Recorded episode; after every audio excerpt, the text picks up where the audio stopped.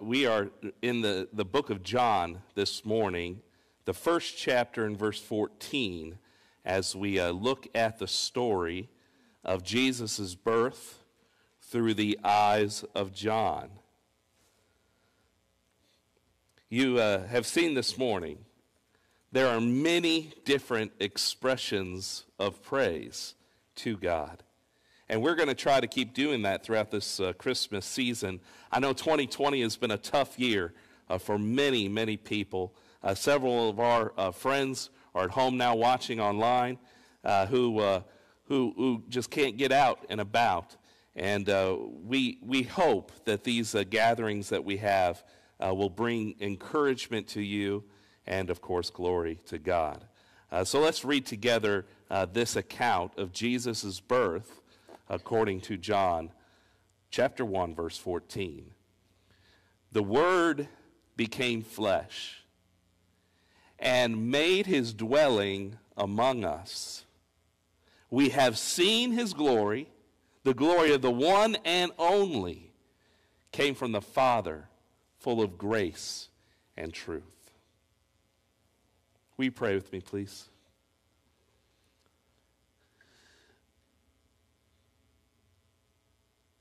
Father, we give you praise this morning for the might and power and the miraculous birth of Jesus Christ, for becoming like one of us in flesh and bones. We say thank you. We ask this morning that as we open your word, that you'll open our hearts, that you'll open our eyes and our minds to to your truth, to your leading by your Holy Spirit. And we pray these things in Jesus' name. Amen. On Facebook uh, this uh, week, I posted a poll just to see how many of y'all open your Christmas gifts. You know, I, have discussed this concept in the past. I, I think there's three major ways you open Christmas gifts. Uh, you're either the one who's like uh, my, my son Charlie, who's, who's eight years old now. He just wants to rip into that thing. There's no rhyme or reason. Just got to rip into that gift and see, see what's there. And then there are those who, who uh, this is more like my wife, just kind of finds the seam, you know, and you rip from the seam in an organized, natural way, right? To find out what the gift is. I'm a little bit OCD. I like to take a knife and just cut all the tape marks and, and just kind of fold it out. You could probably use that paper again after I'm done opening it. I believe that John's gospel is, is layered, and especially this birth narrative. And it's kind of like opening a gift. There's many different ways that we can approach this text and to see what the truth is for us in our lives, to see and discuss this miraculous birth of Jesus Christ. John 1:14 is one of the deepest most profound passages in scripture. The word God calls Jesus, the word who became flesh and bone and he dwelled among us. And in order to truly appreciate these poetic words, we need to look at the dwelled word made flesh within the context of this chapter. And that's what I would like to do this morning as you follow along your notes. I believe there's three different ways that we can interpret and apply this powerful verse to our lives. Now, I'll be using a lot of scripture, and that's appropriate because we are talking about the Word made flesh. Uh, if you're following along in your notes, write down the Word made flesh becomes our advocate. Becomes our advocate. This is a very important concept in the book of John, and it certainly is an important context uh, or content within the context of chapter 1. If you look just three verses later at 117, for the law was given through Moses, grace and truth came through Jesus Christ. The law was given through Moses, and grace and truth came through Jesus Christ. And whenever you bring up the law, you're bringing up something very important to consider. You see, through Moses, God set up a system of advocacy to deal with the sin that entered our world. Remember that the Bible teaches us all about sin. Before the days of Noah, sin, when it was left unrestrained, consumed the hearts and minds of all the people. Life was full of hatred, abuse, and death. And in Genesis 6, we read that the Lord saw the wickedness of the human heart was only evil, and it was all the time. And he knew the inclination of the hearts and thoughts of the human heart was only evil all the time. And so when God called the nation of Israel to be a nation that represented his name, he decided he would reveal himself through Moses to create the law that Israel might correctly attend to sin. And that is an important, very important truth throughout the Old Testament, and certainly a truth as we look at the Word made flesh. Moses and the law advocated for Israel through a system of sacrifice, confession, and repentance. Moses and the law advocated for Israel, the people of Israel, through this system of sacrifice. Early on in our uh, marriage, uh, Jessica was sued after she was uh, uh hit by a car. The woman who hit Jessica, I know, the woman who hit Jessica admitted to the cop that the sun was in her eyes and she did not see Jessica merge into her lane. However, the officer still cited Jessica for the accident, and therefore the woman sued us. And she has every right to sue us. And she has every right to make a claim before a jury of our peers or to a judge. And we also had a right to find an advocate who would plead our case.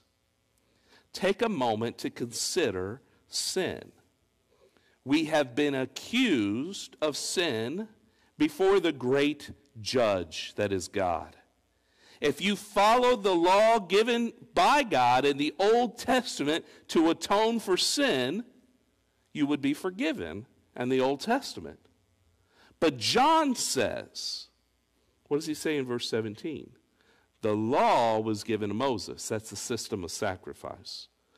But grace and truth came through Jesus Christ. Therefore, the new advocate of the Old Testament law is now Jesus Christ. He brings our sins before God, He advocates on our behalf. Grace found in the sacrifice of Jesus forgives our sins. And that's why the, writer of Hebrews writes in Hebrews chapter 2 verse 17, for this very reason he that is Jesus was made like his brothers in every way in order that he might become a merciful and faithful high priest in service to God. The word made flesh becomes this high priest, this advocate, that we might make, that he, that is Jesus, might make atonement for the sins of the people. And so Jesus becomes our advocate when the word becomes flesh. Secondly, the word made flesh becomes our lamb. And this is a very cool layer to the story. Remember two weeks ago that we talked about the lamb and the crucifixion. Today, we see in John's gospel the lamb in, in Revelation 2, the birth of Jesus Christ. I mean, you only have to flip over just a few more verses to verse 29. When the next day, John saw Jesus coming toward him and said, Look, the Lamb of God who takes away the sin of the world. John the Baptist recognizes that Jesus, the Word became flesh, was the Lamb who takes away the sins of the world. Now, two weeks ago, we looked at the Passover and how the lamb relates to the Passover. But John's gospel heavily relies on the tradition of Moses and Abraham and the covenant made there. So let's look at the story of Abraham. In Genesis chapter two, 22, we find Abraham and his son Isaac. And you see earlier in Genesis, God made a promise to Abraham in his old age that he would, uh, that he would give them a son, even though he was old, his wife was barren. That they would give birth to a son miraculously. And if you remember that story, you'll remember that Sarah laughed and Abraham didn't understand.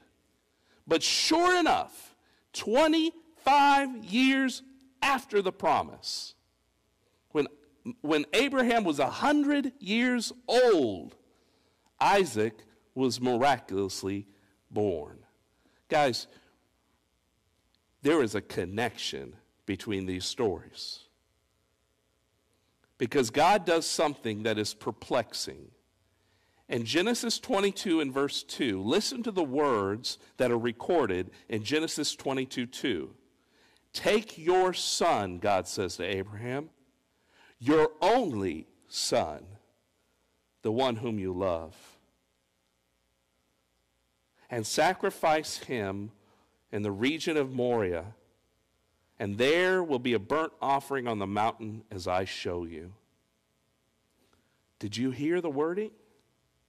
Your one and only son? your son in whom you love doesn't that sound like john 3.16 to you that god so loved the world that he gave his only son and here's my point as they were traveling along as abraham and his son isaac were traveling along isaac looked at dad he looked at abraham and he said the fire and wood are here but where is the lamb for the burnt offering. What? And Abraham said this God himself will provide the lamb for the burnt offering, my son. Now, many of you guys who know this story, right, know that God didn't provide a lamb. Do you guys remember this story? In Genesis chapter 22, God didn't provide a lamb, but Abraham told his son that God would provide a lamb. Why did he say that? I think it's because the Word became flesh.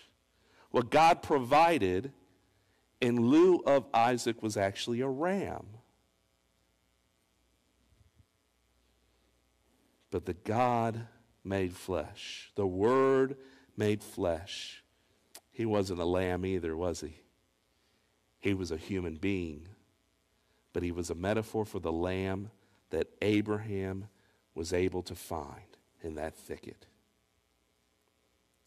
2 Corinthians chapter 5 and verse 21 says it best that God made him who knew no sin to be sin for us, so that in him we might become the righteousness of God.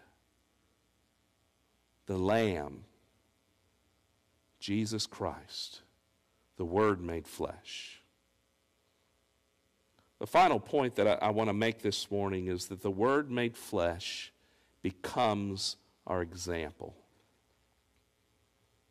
It's later on in John chapter 1 that John the Baptist repeats to two of his disciples what he said earlier in the chapter. He says, Look, he points at Jesus. He says, Look, the Lamb of God who's come to take away the sins of this world. And his disciples look at Jesus and they say, Where are you staying? And Jesus says those words that Lila put up. He says, Come and you will see.